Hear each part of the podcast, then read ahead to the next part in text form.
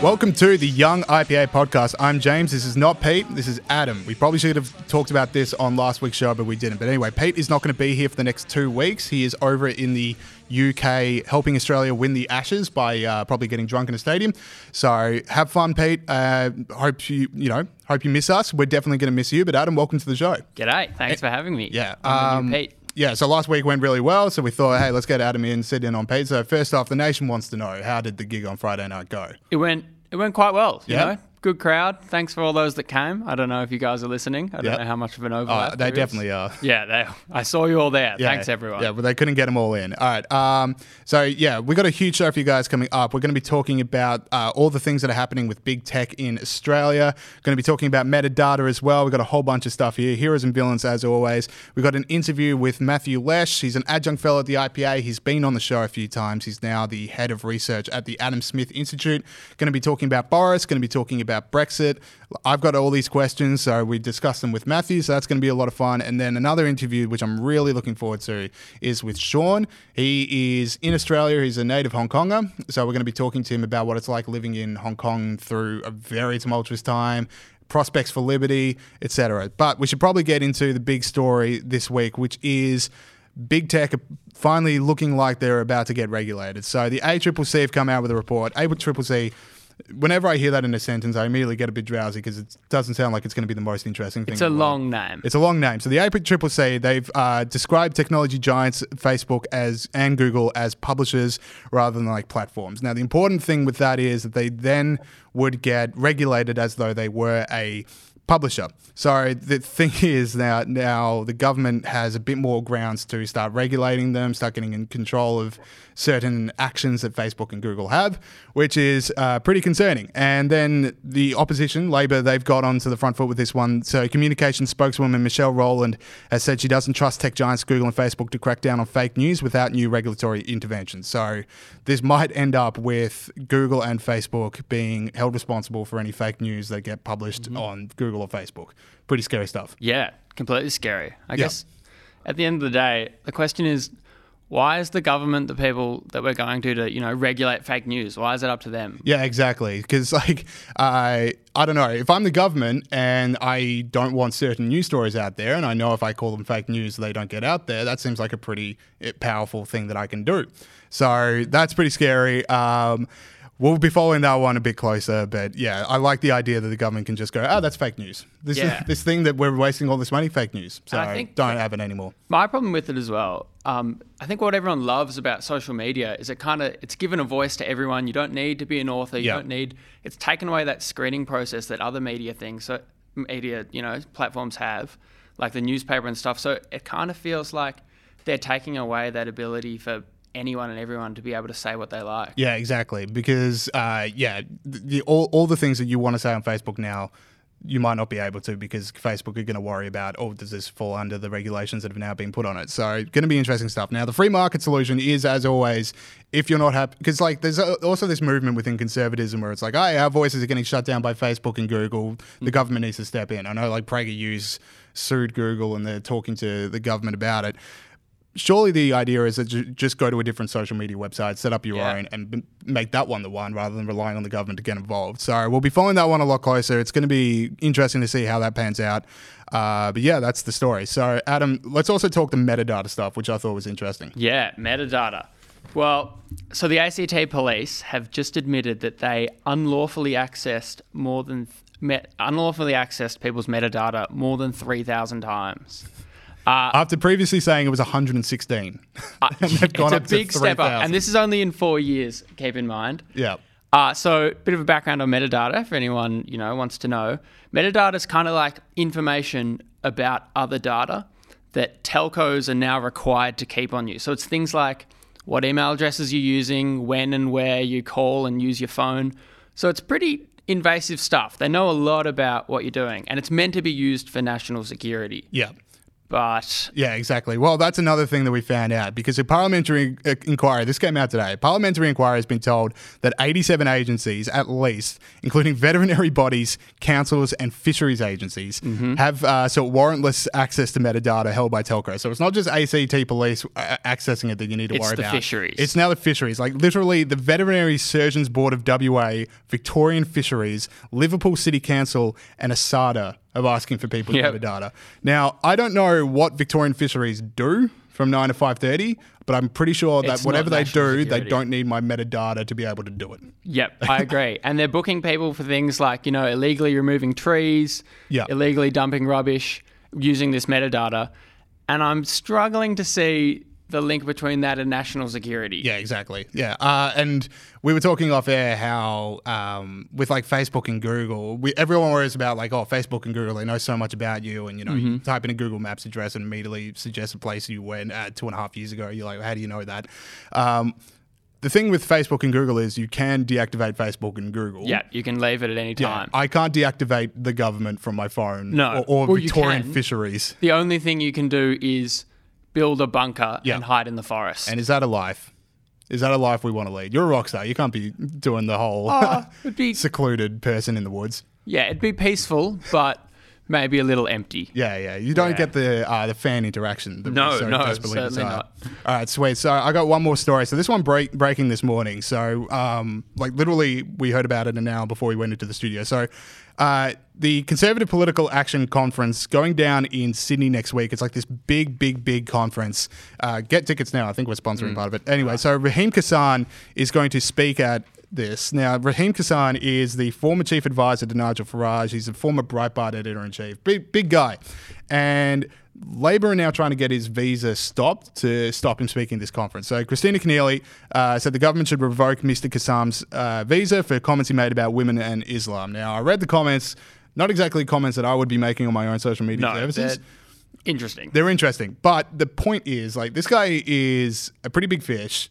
People definitely want to hear about him, and if you're going to ban a guy's visa from coming into the country, the excuses better be good. And Kristina Keneally's literal excuse, word for word, is we should not allow career bigots, a person who spreads hate speech, to enter our country with the express intent of undermining equality. I'm sorry, undermining equality is not a good enough excuse to ban someone from the country. No, and I think like, and I'm always trying to explain this to some of my friends. If someone's got such a ridiculous point of view and you're, you know, you completely disagree with it, then just let them say it and then just prove why they're wrong. Just debate Yeah, it. It exactly. should be really easy. Like if Kristina. Keneally really doesn't want this guy speaking, or what, doesn't want people listening to this guy freely, invite him to a debate and Yeah. then expose him. tell everyone why he's wrong, and Yeah. if it's if you're so right, it should be really easy to do that. Exactly, because the inverse of doing that, which is what she's doing, where you try to get a banned, creates all this publicity. I did not know who this guy was until this morning, and now I'm just like, oh, okay, right. Well, people would want to hear from that guy. So, you- really, Kristina Keneally has done some bang up PR job for the CPAC conference. Like, she's really getting Oh. the name out there. The other one I want to say is like, do you reckon Kristina Keneally knows about Skype? No, she is no other way yeah, of communicating like, with people. If you don't let him into the country, he will still speak at the conference. Exactly. Like we already, we've already, like we already know about him. Social Yeah. media is real. Yeah, exactly. We can hear from him anywhere. It's Yeah, pretty exactly. easy. And, and you probably have his metadata as well. All right, uh, so those are the three main stories. We're getting into heroes and villains segments. So the hero of the week, our favorite, Grunt the Pig Freedom Award. Play the damn tape. Grunt the Pig Freedom Award this week. So what it is is basically people that have stood up for freedom. Now, Grunt the Pig, that is uh, the snort of freedom that we heard. So Grunt the Pig, uh, who's going to win the award this week? So my nominee is Alan Godecki. So Alan Godecki is an artist in Victoria. He submitted a bust to the Victorian Sculptors Association's annual exhibition, which is like this big corporate thing. And he got it rejected on the grounds of nudity and being too political in nature. Now, before you ask what it was, it was literally a just a sculpture of a like a man's torso from about the chest up, and it's a bare t- bare chest. Like this is this is the modern. th- This is the latest nipplegate. Uh, You can't have the male nipple being shown in a corporate event, and this is bad news for the Renaissance. It is. We've, we've taken a lot of steps back. Yeah. And that's a lot of artwork we're going to have to go put away. Yeah, yeah. The statue of David. I'm sorry, that's going to have to come down, Yeah, or at least uh, can't go you know put a put a singlet on, or a t-shirt, or maybe just a nice Yeah, apron. we could dress it up like Yeah, yeah, exactly. Or um, you know, there's a lot of paintings of Jesus that I'm now, you know, that definitely can't be shown in public. Mm. we can't have that sort of nudity going astray. Um, so bad news. But Alan is going to be fighting the good fight. He's making up a big stink about this. So for that reason, Adam is this week's hero of the week for me.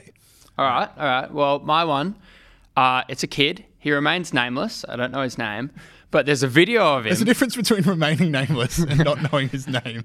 But no, I'm sorry. Continue. Either way, he doesn't have a name. Anyway, uh, there's a video of him uh, playing Monopoly and he's crying. And he's descri- he says in the video, it's not fun Yeah. because he has to pay taxes. Yeah, yeah. Let's play the video his now. What's been? Where's all your money gone, Donnie? Taxes. 9, 10, 11. Let me fix my houses.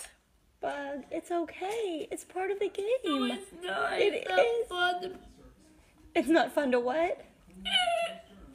It's the worst part of the game. Of is what? Taxes.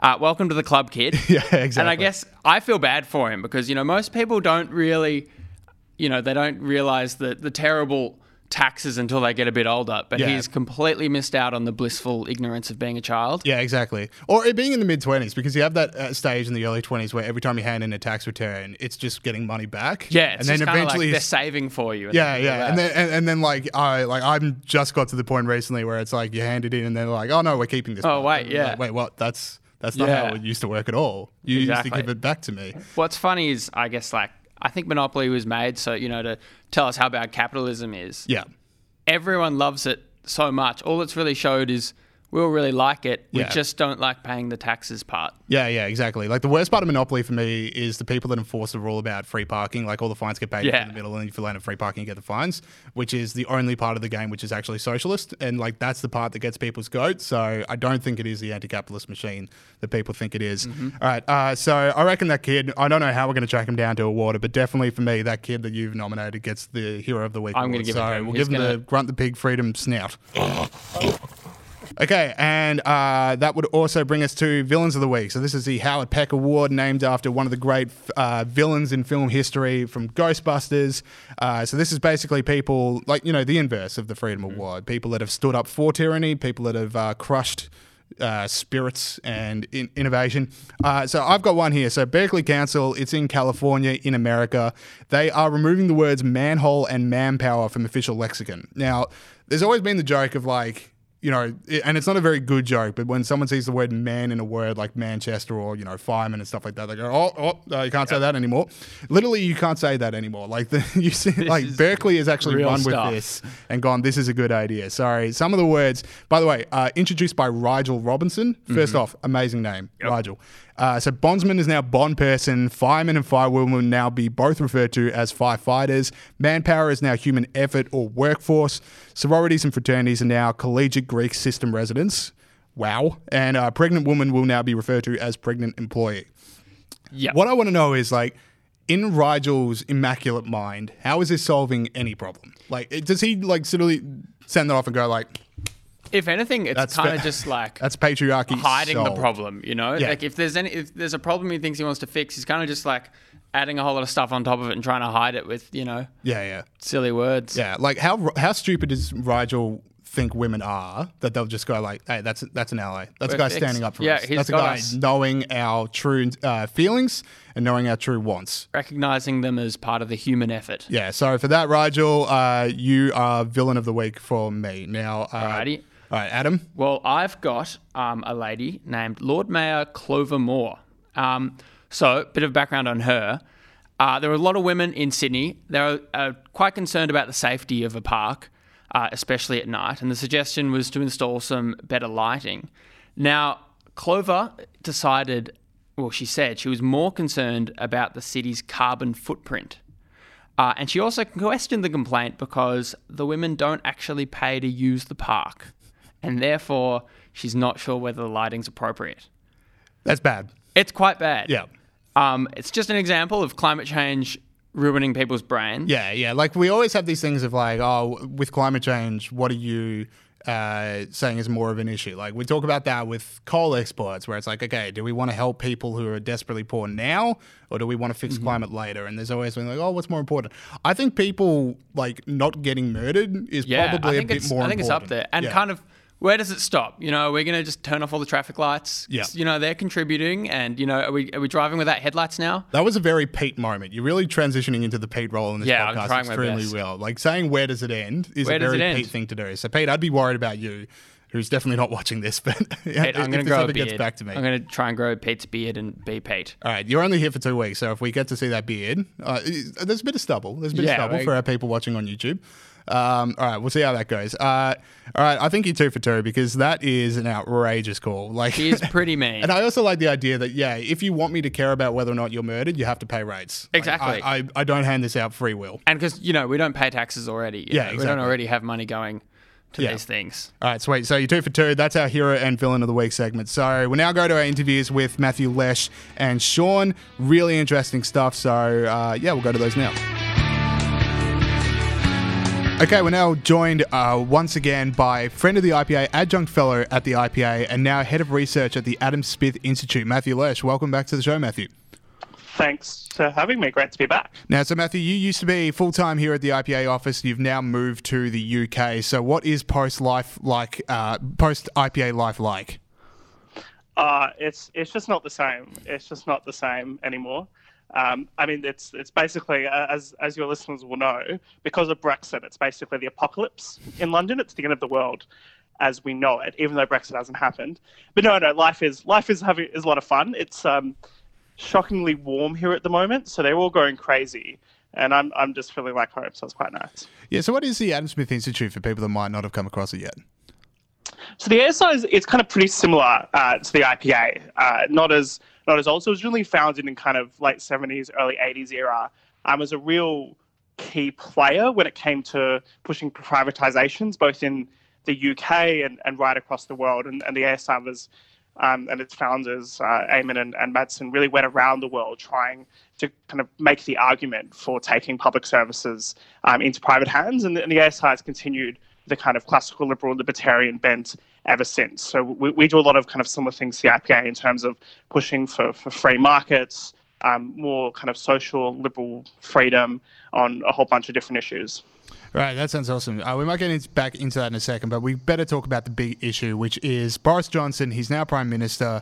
Things are changing. So, what? Where do you sit with Boris? Is he the hero of Brexit, or is it going to be more of the same that we saw under Theresa May? Um, look, it's certainly not going to be more of the same of what we saw under Theresa May. I think the entire attitude, the the people who've been appointed to cabinet, and the disposition of the government is radically changed. I think the biggest um, moment for me wa- was came when it was came out that not only um, in terms of the cabinet appointments, but the person who's kind of Boris Johnson's de facto chief of staff is someone by the name of Dominic Cummings.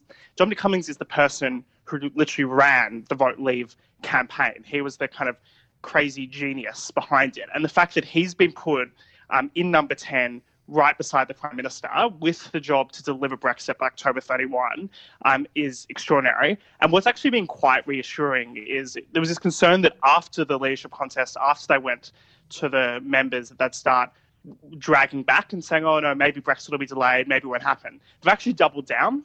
Uh, everyone is, is said consistently since he became prime minister, both Boris Johnson himself and his key ministers, that it will happen by October 31. There's obviously no guarantees in politics, but it gives me a lot more confidence that they're preparing for a no deal, that they're unwilling to speak to the EU until they um, are willing to drop the backstop.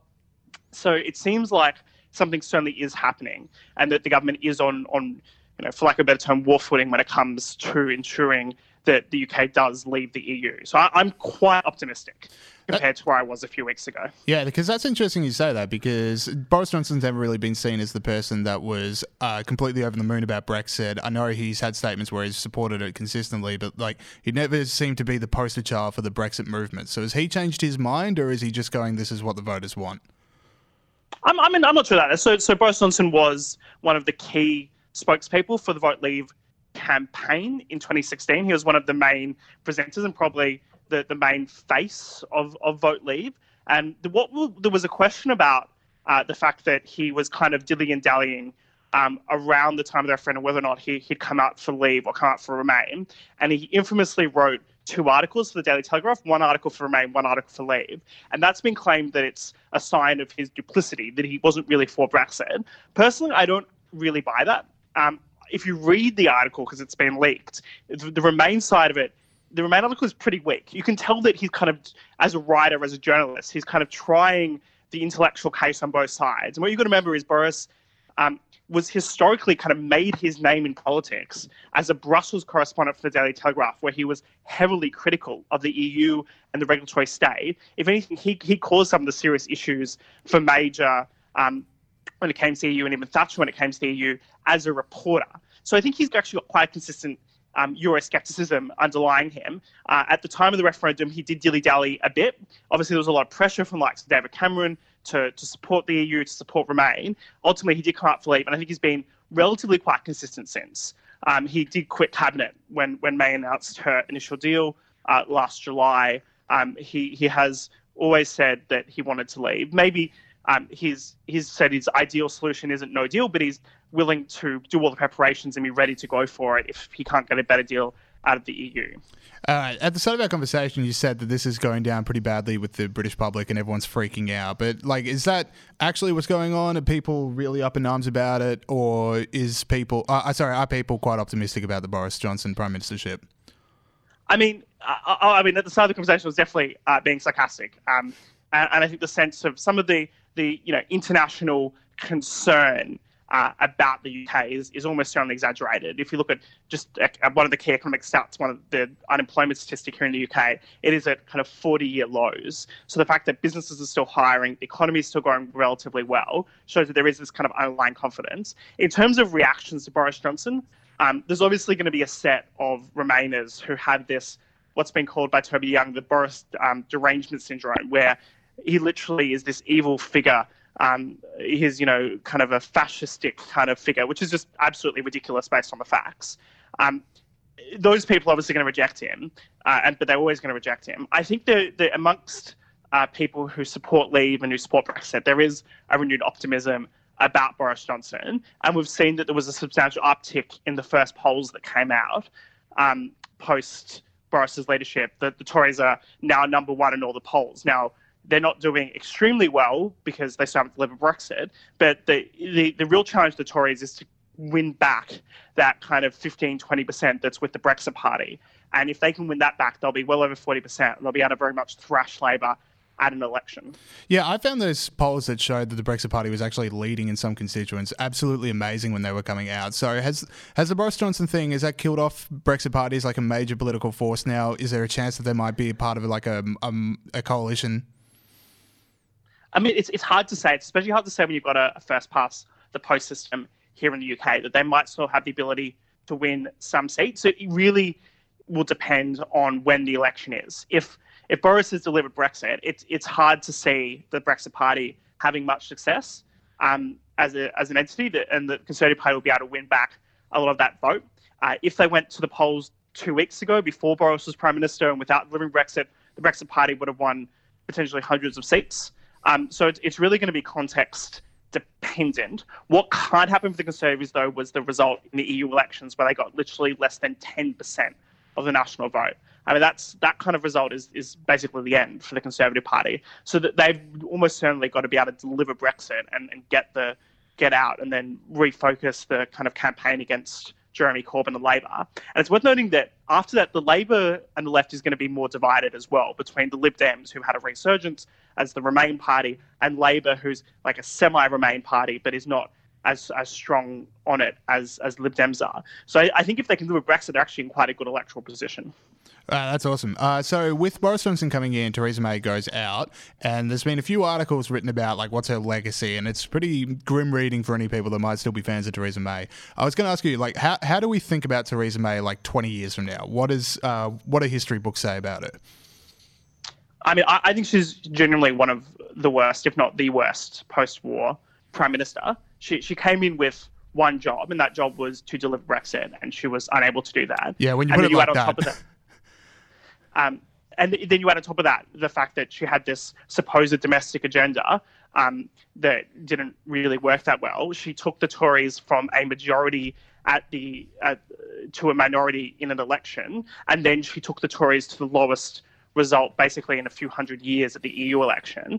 I don't think history will be particularly kind on Theresa May, but I, I, it also depends how successful Boris Johnson is. I mean, if Boris Johnson achieves Brexit, wins a majority, uh, it'll make May look substantially worse. If he can't, um, May looks a little bit better by comparison. But but even even so, I think what's been going on outside of Brexit is very much a return to a kind of pre-Thatcher Conservative Party, very kind of paternalistic Conservative Party one that's willing to adopt a lot of market interventions and price controls and all these kind of policies that first of all kind of hurt the Conservative Party electorally because they couldn't really beat Jeremy Corbyn by being Jeremy Corbyn lied, but also in itself are a bunch of terrible policies. And so the other reason why I'm actually quite optimistic about Boris Johnson because he's probably appointed the most free market cabinet since Thatcher, even perhaps more free market than some of Thatcher's cabinets, um, which is quite extraordinary. You've got really great people like Liz Truss and James Cleverly and Dominic Raab, even potentially Sajid Javid as Chancellor. You've got these people who have an idea about free markets, have an idea about needing to encourage entrepreneurs and encourage trade, um, and that leading to prosperity, which is didn't exist under May's regime. Yeah, I was going to ask you about that because like Boris Johnson, everyone says like Brexit, Brexit, Brexit is his main thing, and like what are the other options? What sorry, what are the other challenges that Boris Johnson's going to face? And yeah, you've hit the nail on the head with the free market stuff. There's also like the paternalism in Britain. Is Boris Johnson traditionally that kind of guy? Like I don't, from some of the stuff we see about his personal life, I don't think he'd be too into paternalism. But what do you reckon he's going to have on that front? Look, I, don't think Boris Johnson's like a, a perfect free marketeer, libertarian, classical liberal in every way I might like. What I would uh, would say is often his instincts are quite good. So during the uh, leadership cam- campaign, for example, he said the sugar tax needed to be reviewed and all these nanny state interventions are going too far, um, which was quite a good sign. Uh, he's talked a lot more about encouraging entrepreneurs, encouraging business, encouraging the wealth creators. That was certainly never the rhetoric we saw from Theresa May, who was very much a kind of wishy-washy, you know, we need some state intervention and some little bit of market. Um, so there's, there's great optimism there for Boris Johnson. Uh, another area, for example, he's talked about in recent days reforming is is planning laws. Um, it's just this huge issue when it comes to housing and the cost of housing, particularly in London, um, is just making it totally unaffordable, particularly for young people to buy homes. And they need substantial planning reform to allow people to build more homes. And he's he's talking about that. And when it comes to free trade, he's been he's appointed a great uh, trade minister, and he's been talking about kind of seeking agreements with countries like Australia and New Zealand and um, Canada, but also obviously the US as well. So I think on the, the the beyond Brexit front, there's a lot of reason to be optimistic on the free market side of things. Um, the the challenge though is the fact that he doesn't really have a particularly strong majority whatsoever. And even with the DUP, he's got like a, a one or two seat majority, and there's going to be a by election where they could Tories could lose another seat this coming weekend. So as a result of that, he needs to get through Brexit the next 100 days. And then, really, if he wants to do anything on domestic front, he probably needs to go to an election uh, in order to win a majority, in order to actually be able to push through a broader agenda, because I think it's, it's quite difficult to govern on the current um, dynamic in Parliament. All right, sweet. Uh, I'm going to ask you to put on, uh, sorry, look into a crystal ball for a second. So, true or false, Britain leaves the EU on October 31st? Ooh, I'm going to say true, but I feel like every other political prediction I've made in recent years has been wrong. So, with a grain of salt. All right, can we get you to say false then, just so hopefully we'll reverse jinx this one? Yeah. Okay. So if you could, if you could publish two versions of the fo- podcast, false, there will be no Brexit. Yeah. Okay. And then we run them in the Telegraph, and five minutes, years later, you're British Prime Minister. But anyway, uh, the other true or false one, the other true or false one I've got is uh, true or false. Uh, there is a no deal Brexit in the end of it. I think false. I think more likely not than so. Like a watered down deal or a pretty hard line deal? Like, are they staying in the customs market? Are they doing all these things? So they definitely can't stay in the customs union single market. That's that's something that's been ruled out. I think they're basically playing, uh, to an extent, a kind of madman game with the EU. So one of the big flaws with Theresa May was the fact that there was never any sense that she would actually go for a no deal, and it was never really put on the table. Um, and that meant that the if you can't walk away from a negotiation, the other side can get a lot more out of you. The fact that Boris is doing all this preparation for a no deal is showing that he's serious about no deal will make the Europeans a lot more willing to compromise. Um, and that's why I think that they will get some kind of watered down deal uh, without the backstop hopefully, or, or some kind of different kind of arrangement when it comes to the Northern Ireland issue and it comes to the border. So I, I think that they want a deal deep down, but the, in order to get the deal that is reasonable, they need to have the preparation to walk away without one. When I was watching Boris Johnson's first uh, question time as Prime Minister, like I just always forget how much better question time is in Britain than in Australia. Like it's an absolute scene. Everyone's talking the whole time. Everyone's got the best insults. Like what are the differences between UK and Australian politics? Why is it always so much better at theatre over there? I suspect because the, the chamber in the UK is much smaller. And in fact, there's an inability for everyone to sit down. There's, I mean, there's 650 MPs over here, and they don't have a set seat. Um, and that means that it's quite crowded, everyone's quite close to each other. Um, and then the style of kind of debate in Parliament tends to be a lot more, I guess, a lot smarter and a, a lot more confrontational, rather than the Australian Parliament where everyone's kind of a bit more spread out. Um, and there's kind of the theatrics are very much. Um, I mean, in both cases, I guess they're conjectured, but in the Australian case, it just feels like it's a little bit more try hard. There's another difference as well with question time in Australia, which is that um, in Australia, the question time mean is every day, and you can ask any minister a question. While in the UK, usually the kind of question time is with a prime or prime minister's question time is once a week, and you just ask the questions of the prime minister. So it means that you're just always bouncing off one person rather than going between different ministers, which happens in Australia. Right. Any other major differences you've noticed between Australian and British politics?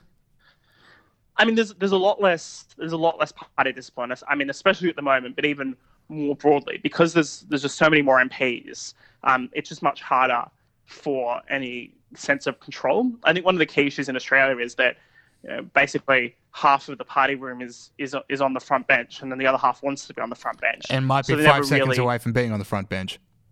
Well, exactly, exactly. So there's never that sense of, of, of willingness as much to criticise the government and its actions. Um, whilst in the UK, you've got these kind of people who are effectively permanent backbenchers, um, and they know that, and that means that they, they don't feel the the need to follow and do what the government says at every every stage.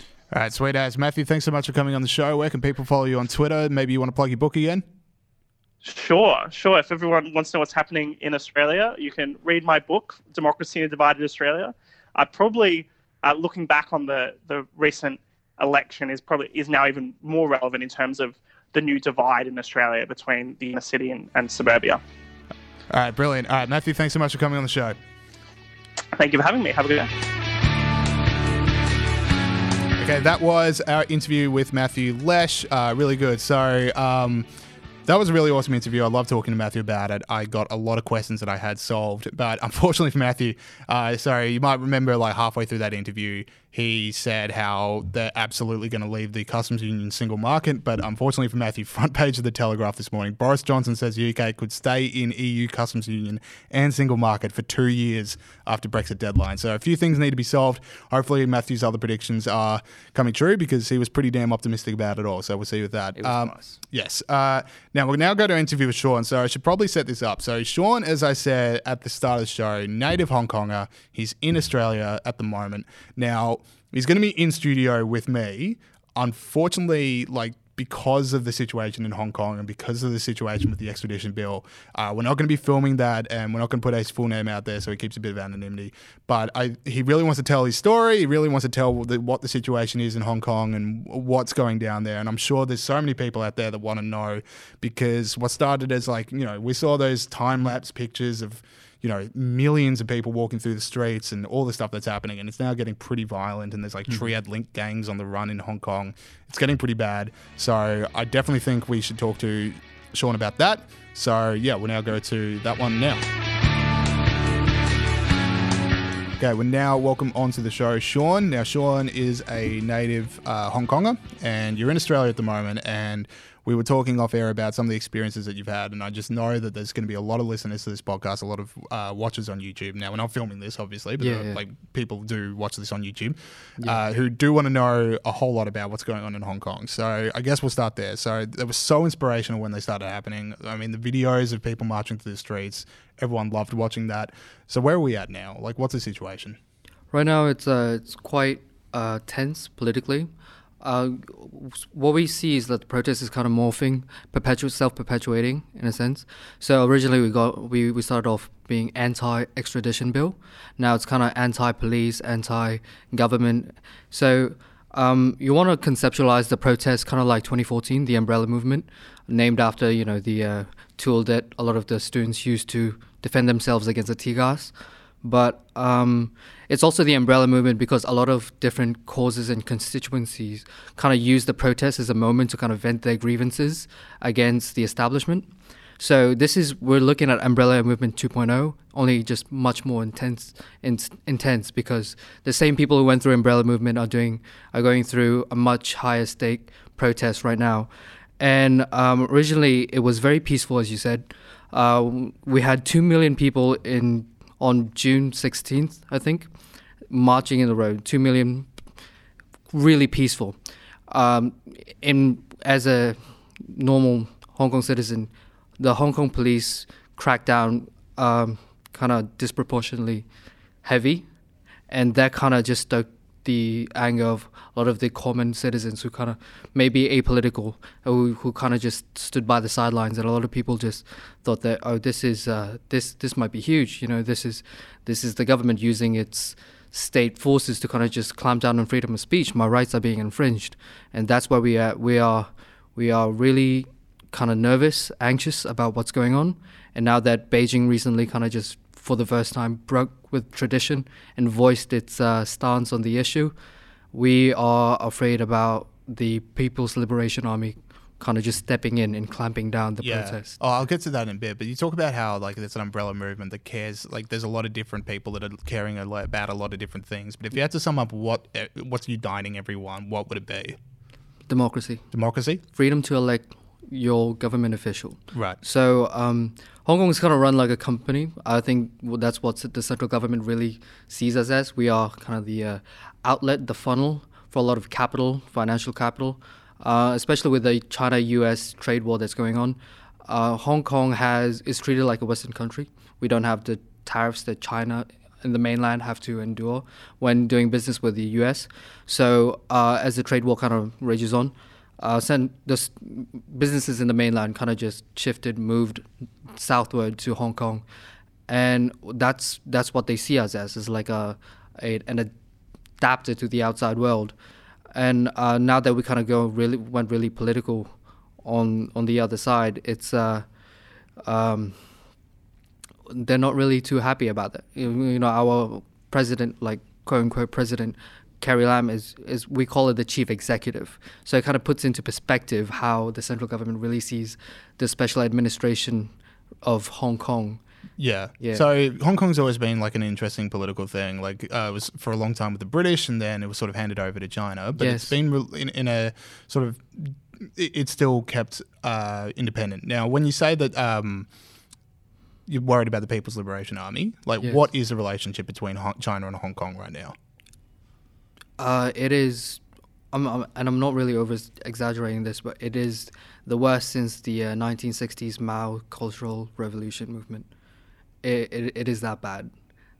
As Like- in like animosity or wanting to control? Like h- how was? it? uh, political tension wise, Right. it's very heightened. It's very tense, nerve wracking, because. Um, so just gonna give you a little bit of timeline re- re- what really happened. Yeah, go ahead. Uh, so a few days ago, um, what what the, the government had, the local government in Hong Kong has been downplaying the size of the protest. We we put one million in the streets. They say it's only two hundred forty thousand. So you know the central government they see the official figures. They think okay, it's not bad. It's seven like eight million people in the city. That that's a fraction. Nobody really cares. So let's let's push the bill. Let's push the bill as quickly as possible. Nobody's gonna know about it. But then we stepped it up with two million people, and then now you know. Uh, you can't really ha- you can't really downplay two million people, yeah, especially like with look outside your window. Like Yeah, that's yeah. not. Yeah. that's not in the thousands. And then, especially with Hong Kong being such a small territory, if you clog the roads, everybody would notice. So the central government kind of got wind of that and it's like, okay, uh, you might want to do something about this. You know, you guys are the this business district is basically paralyzed, and you know, you guys have a job to do to ensure the prosperity and economic stability of society for us and the country, and you know all that all that you know jargon mantra or whatever. But you know after two minutes, chief executive Carrie Lam kind of be oh okay well I'm sorry you know. Um, yeah, I kind of misjudged the situation, but I'm doing it as from from a standpoint of like a maternal figure. You know, this you might not want this now, but in the long term, it'll be great for us. Which is Yeah. complete utter nonsense, rubbish. It's kind of condescending that she would kind of go on air Yeah. and kind of just say that. You can say that about eating spinach, but not about your political independence. Like, Not only that, like so, the extradition bill. The reason why extradition bill is so frightening was that the original case had nothing to do with China at all. From you what know, was the original case? I don't think people know that. Yeah, yeah, I'm gonna talk about. Yeah. It. So it all started when um, a time a, a there was a murder of a, of a Hong Kong resident. So he kind of flew. He kind of fled to uh, uh, Taiwan, I think. Uh, Like the murderer fleet. yeah, yeah, yeah. So the entire thing was to how do we extradite somebody from Taiwan to Hong Kong so that they can get so that that suspect could be charged in Hong Kong, Hong Kong being a part of China in this case, and and uh, the government kind of saw this as an opportunity to kind of like plug quote unquote loopholes in the law. It's like, oh right, you know, how, how do we extradite criminals from from other regions of China? Bear in mind, the assumption here is Taiwan is part of the Greater China, just like in a different system. So there's a lot of assumptions within this bill pass. That's why it wasn't so publicized in the beginning. They wanted to rush through it so that nobody could really get caught up with the details of the situation. So it was a murder in Taiwan of a, a Hong Kong resident, and the suspect is abroad. They want to get him to Hong Kong, but they don't have the laws to do so, which is rubbish because some legal experts actually showed that you can do it with the existing laws that we have they just want it to they want to they see it as a political opportunity to really just plug what they want Yeah. And the- so when yeah. you say stuff like that, like the chief executive doing this sort of stuff, uh, I don't know the situation as well as obviously you and as much as some people, but it does sound like they're probably closer to China than they are to their own constituents. Is that They are, something they that are, people feel? yes definitely because okay d- we never elect our chief executive we don't even know who our next chief executive is to be honest um, the chief executive has always been elected and probably will always be elected by a panel of tycoons rich business politically connected elites with in China, in China and in Hong Kong, and also the central government officials. We have no say on who gets to run our city. So there was there's a lack of accountability. The accountability is to the board panel. So to to go back to the metaphor of the company. So you are accountable to your board members. We are we are more like products Right. we we we funnel the uh, we we keep China tethered to the outside world financially, so to speak. Yeah. Right now, yeah. Sorry, like you reckon the chief executive is probably more closely working with Chinese officials. Oh, definitely, standing up for Hong. Kongers. Definitely. Um, yeah, that's terrifying. So last week, like there were these videos that were coming out of um, triad link gangs attacking commuters and residents. Like were, I just saw pe- videos of people in all in white shirts walking Yes, onto trains and beating yes. people up. People weren't even protesting. Yes. Do we know why they were there and like who they're with? Uh, we do, but officially we don't. Right. So, um, officially they were like, oh, probably, you know, these are just some random people who just got together and tried to vent their frustrations. But these people were never charged, you see. Hmm. But like the protesters, they're all charged. Yeah, but also like they're all wearing the same shirt. like Yeah, at that yeah. point, someone's like, I mean, it was organized, definitely It- organized. It was organized, and Yeah. also that they wanted protesters to know that they were being organized. like otherwise, yes. you'd be making them wear different Yes, things. yes. Yeah. So uh, the context of that situ- the context of that incident was um, the the protesters who were coming home, they came home af- uh, after going to the uh, central government office in Hong Kong. So we call it the Chinese liaison office in Hong Kong, where the Beijing central government uh, send their officials to kind of just monitor what's going on, if everything's stable, and uh, are we heading in the right direction and stuff like that. Uh, so what happened was uh, somebody smeared paint on the uh, China on the on the emblem in front of the liaison office. With you know they they were wearing masks, they were not identified obviously, but smear it, it might sound esoteric, but smearing paint on the Chinese emblem is something that would get you locked away for very very long in mainland China because it was seen as a, a direct challenge to the authoritarian communist rule. Yeah, I've heard in Hong Kong it's even illegal to sing the Chinese national anthem in a condescending manner. It is. Yeah. It is. Uh, so obviously, China, you know, the Communist Party cared cares a lot about it being respected Yeah. among the people, and it and there's no um, there's no end to how how far it would go just to safeguard that. I, it, in fact, like just a little bit of coincidental symbolic trivia. Um, the the butcher of Beijing, Li Peng, he was a he was the person who ordered the crackdown on uh, Tiananmen Square in 1989. Uh, he passed away on July 22nd, on the same day that those protests were going on. Beijing ordered um, the local government to fly the na- national flag and the city's flag half mast. We don't do that because we commemorate June 4th, 1989. We we know what he did, but it was a symbolic provocation of we know you know history and we know that you fear history and you are tr- and then what you're doing is repeating history so it's like a symbolic provocation of that and to add on the same day everything was an intimidation factor with the uh, possibility that police forces might have been colluding with these organizers or gang members and try it really it really uh, shatters the fiction that um, the police is on our side anymore. Anything state related is on our side anymore, and it kind of feels very alienating and isolating in a sense. Yeah, that's absolutely terrifying. Yeah. Um, look in like in Melbourne, right? a- month or two ago, a bunch of vegan protesters, like thirty people, closed down one street, and it was like national conversation for three days. How do like explain what it's like to live in Hong Kong with Right. this level of protest, this level of tension, this level of like police action? Right. Like, what is that like? If you can't put it into words. Okay, so um, the the way to conceptualize it was to know how it was before. Before it was perfect. Like it was, it was just bar none the safest city I've ever been. Twenty is a twenty four hour city. I could I could wake up in three four in the morning, kind of go to the business district alone, or probably meet up with a friend just to grab something to eat.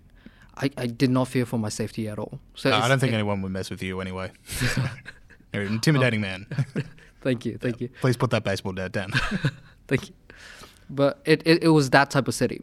So now with the protest and, and, and the way that police kind of started harassing citizens, it kind of just shattered that illusion really, really quickly. So we tried to do it as civil and peaceful as possible. We played by the books. We we we we conducted civil disobedience by strong arming business district roads, just clogging them up so that people will listen. Bear in mind that our leaders are not accountable to us; they're accountable to the central government, and the central government cares about Hong Kong as a as more or less as a company. So if we kind of clog the business district, they have to list at least listen. So that was that was the mindset that we were doing that that we were thinking. So um, clogging that up, we we kind of we kind of tried to do it, and then we got cracked down by the police. They had batons with nuts and bolts. Just they had batons with nuts and bolts. Yeah, wow. Just just swinging away at students with. That's why if the re, if you look at the recent the photos of the protests, a lot of people are wearing hard hats Yeah. and masks. They're still out there. They're Hmm. still. It, it is it is a personal right issue, and clogging up. I, I I've been around Melbourne. The roads are quite big. Clogging up the national roads. I feel like if uh if if you did that, if the like the amount of people, the amount of protesters in Melbourne clogged up a road, China would not would would not hesitate on like just deploying, you know, the necessary force to kind of just sweep you away. We, Yeah, we had right. we had one million people. Oh, 1989 is pretty good evidence of that. Yeah. Yeah, yeah, yeah. It, it- and and the fact that they could turn really quickly on, on the narratives. Like, before 1989, they were just championing students are our future. Mm. And then before this, they were talking about how Hong Kong is necessary and integral to the uh, prosperity and economic growth of China. So it's you should always bear in mind that they can turn really quickly if they feel, I mean, like if the Communist Party's legitimacy is threatened. Yeah. And yeah, Um, so, final question: Like, are you optimistic at all for the future of Hong Kong? Uh, and if so, why? And if not, why not? Uh, as of now, no, not really. Yeah, it's like a, um, the the the the way that the protest is heading, both sides are really dug in. So uh, in mainland China, this this news has been largely censored. So they, as, as I mentioned earlier, they kind of broke with tradition, broke away from tradition, and started covering the story a lot more. They're calling it. They're saying that unpatriotic protesters are destabilizing the society for their own selfish reasons, and that's how they kind of force the narrative. And now that it's out there, they they need to see to it that this protest ends one way or the other. Otherwise, they will look bad. Right. All right. Um, yeah, Shawn, thank you so much for coming on the show. Uh, great to be here. Okay, cool. That was our interview with Shawn. Um, awesome, awesome story. Uh, yeah, just it, it's such an incredible thing that's going on and happening in real time. So I don't, I don't know. Like I don't know what's going to happen. I don't think anyone knows what's going to happen. So anyway, well, let's try and lighten the mood with a few stories that made us laugh from this week. And I want to start off with this, if I may, Adam. Uh, Quentin Tarantino, new movie coming out, Once Upon a Time in Hollywood. It looks awesome. The reviews are really good, but unfortunately, we're going to have to cancel him.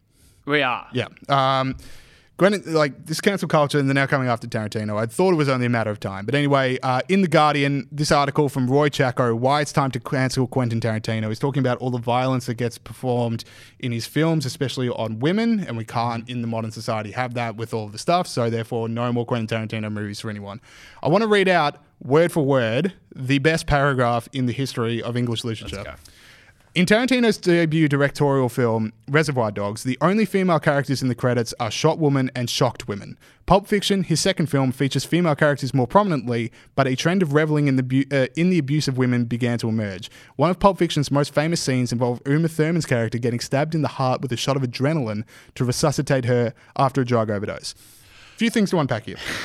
First off, by his logic in Reservoir Dogs, he Mm-hmm. just wants more women being like. F- okay, no. First off, has he seen any Res- uh, Quentin Tarantino No, film? not at all. Uh, if There's a lot of violence. Yeah, if you're worried about the violence against women, don't see what happens to the men. It's a lot worse. He's he's yeah, gonna cry. and uh, the idea that like uh, because Reservoir Dogs, violence is att- performed on literally everyone, Mm-hmm. uh, and the idea of like, oh, we need to uh, have more women in this film He's basically calling for more women to be heard in the film Reservoir Dogs. Like, if he needs Yeah. more people than shot women and shocked women, I think is that what he's calling Yeah, for? Yeah, I think so. And then uh, third part to single out how Uma Thurman's character is treated in Pulp Fiction when she's being stabbed in the heart with an adrenaline needle. It's to save her life. like the Apparently, film. we can't save any more women's lives. Yeah, it's like the, it- so. If you haven't seen Pulp Fiction, first off, what are you doing? And second off, so he stabs her like she's overdosing. So Mm-hmm. he stabs her with an adrenaline needle, and she comes back to life. So apparently, if he's being respectful and he's being peaceful with women, he should have just let her. gotta let him die. Got to let her OD. You don't want to be. By his logic, is every surgeon just this depraved lunatic that just Yeah. goes into people's bodies and performing all acts of terrible things like Medicine you know, taking out world. tumors and stuff like that. Like, what a absolute sick freak. Uh, so for me, I, it sucks that we have to cancel Quentin Tarantino. I love his films, but uh, you know, violence. until you have more women have being performed violence on in Quentin Tarantino films, Less women being it. saved. Yeah, exactly. Uh, all right, Adam, Well- you saw, you know, you're a musician. You saw something pretty big happen Well, in the this music was world. this is kind of uh, on the uh, the more interesting side. ASAP Rocky has been charged and imprisoned in Sweden. Yep. where he's been there for a little while now. And The ASAP Rocky, American rapper. big American, maybe not everyone American knows who he is. He's a a big boy. He's very big, Yeah. and his music's awesome. Yes. I'd check it out. Anyway, Trump has offered to personally vouch for ASAP Rocky's bail, and a lot of people are really upset about this. Yeah. and I think you must really hate Trump Yeah. if you want ASAP Rocky to stay in jail. Yeah, it's like, uh, you know what? To beat Trump, to own Trump, we're going to let ASAP Rocky rot in a Swedish Yeah, prison. he's, he's just got to Sorry, man. This is the way there. it's got to be. This is the way it's got to be. Sorry, ASAP. Yeah, bad news for you. Uh, what I like the idea is like because Trump. I, I'm gonna guess that Trump did not know who ASAP Rocky was before he got involved in a Swedish Mm-hmm. Yeah. prison. Um, do you reckon someone had to like actually sit down and explain to Trump like, oh, his name's ASAP with the dollar sign, not ASAP with the S, and like, know- well, this is the ASAP mob. This is what they're about. And I reckon. I reckon Trump actually. I mean, he had a kind of a relationship with Kanye. Yep. He's vouching for ASAP Rocky. Yep. Maybe he's a secret, you know, big rap fan. Rec- reckon? Yeah, I All right, reckon- We've got to get if we got to get a hold of his metadata, see what he's doing. yeah, yeah. Let's get on that. If he's like some odd future fanatic, just can't get Yeah. enough of Tyler the Creator. That would be huge. Um, all right, I've got another one here. So uh, I've got bad news. Apparently, the uh, the outrage mob on the internet is has become all powerful. So. Dwayne the Rock Johnson is, uh, you know, obviously the biggest celebrity on the planet, I would say, uh, and he decided to weigh in on the new British Prime Minister. So he tweeted out, "Breaking: PM Boris Johnson is in fact my cousin because they got the same surname, so it's a joke. Uh, though we clearly look more like twins. Jokes aside, PM did say something in his speech I liked. Quote, the people are our bosses. 100% agree. The people slash audience slash consumer will always matter. Moss, hashtag our boss. Pretty good tweet. Yeah. Unfortunately not, because he's now been he now then sorry, he then deleted the tweet after everyone started tweeting at him that Boris Johnson's the worst person in the world. So uh, he then tweeted out, Well, according to the people, maybe we're not related after all. Big mahalo to my people who I can always rely on to give me the real talk and swift, perspec- swift perspective and education on the individual I did not know. Tequila on me, Britain. So The Rock, the most powerful man in the world, the biggest celebrity in the big world. man. Yep. Is now not as powerful as the outrage mob. There is no hope for us on the internet. Is my theory. What I think's funny about it is the tweet was, you know, people are the boss. Yeah. He took that tweet down in 15 minutes. Yeah. He did exactly what the people wanted him to do straight away. Yeah, exactly. So there was nothing. He did not lie in the tweet. Yeah, well, that's true. The people are our boss, and if the people make The Rock feel nervous about the Mm-hmm. Yeah, uh, release of. Hobbs and Shaw, he will delete it very quickly. Uh, see, this really hurts my because I don't know if you've ever had this one, but if you ever had the one like, uh, oh, if the aliens landed tomorrow, who would you send to talk Yeah. to them?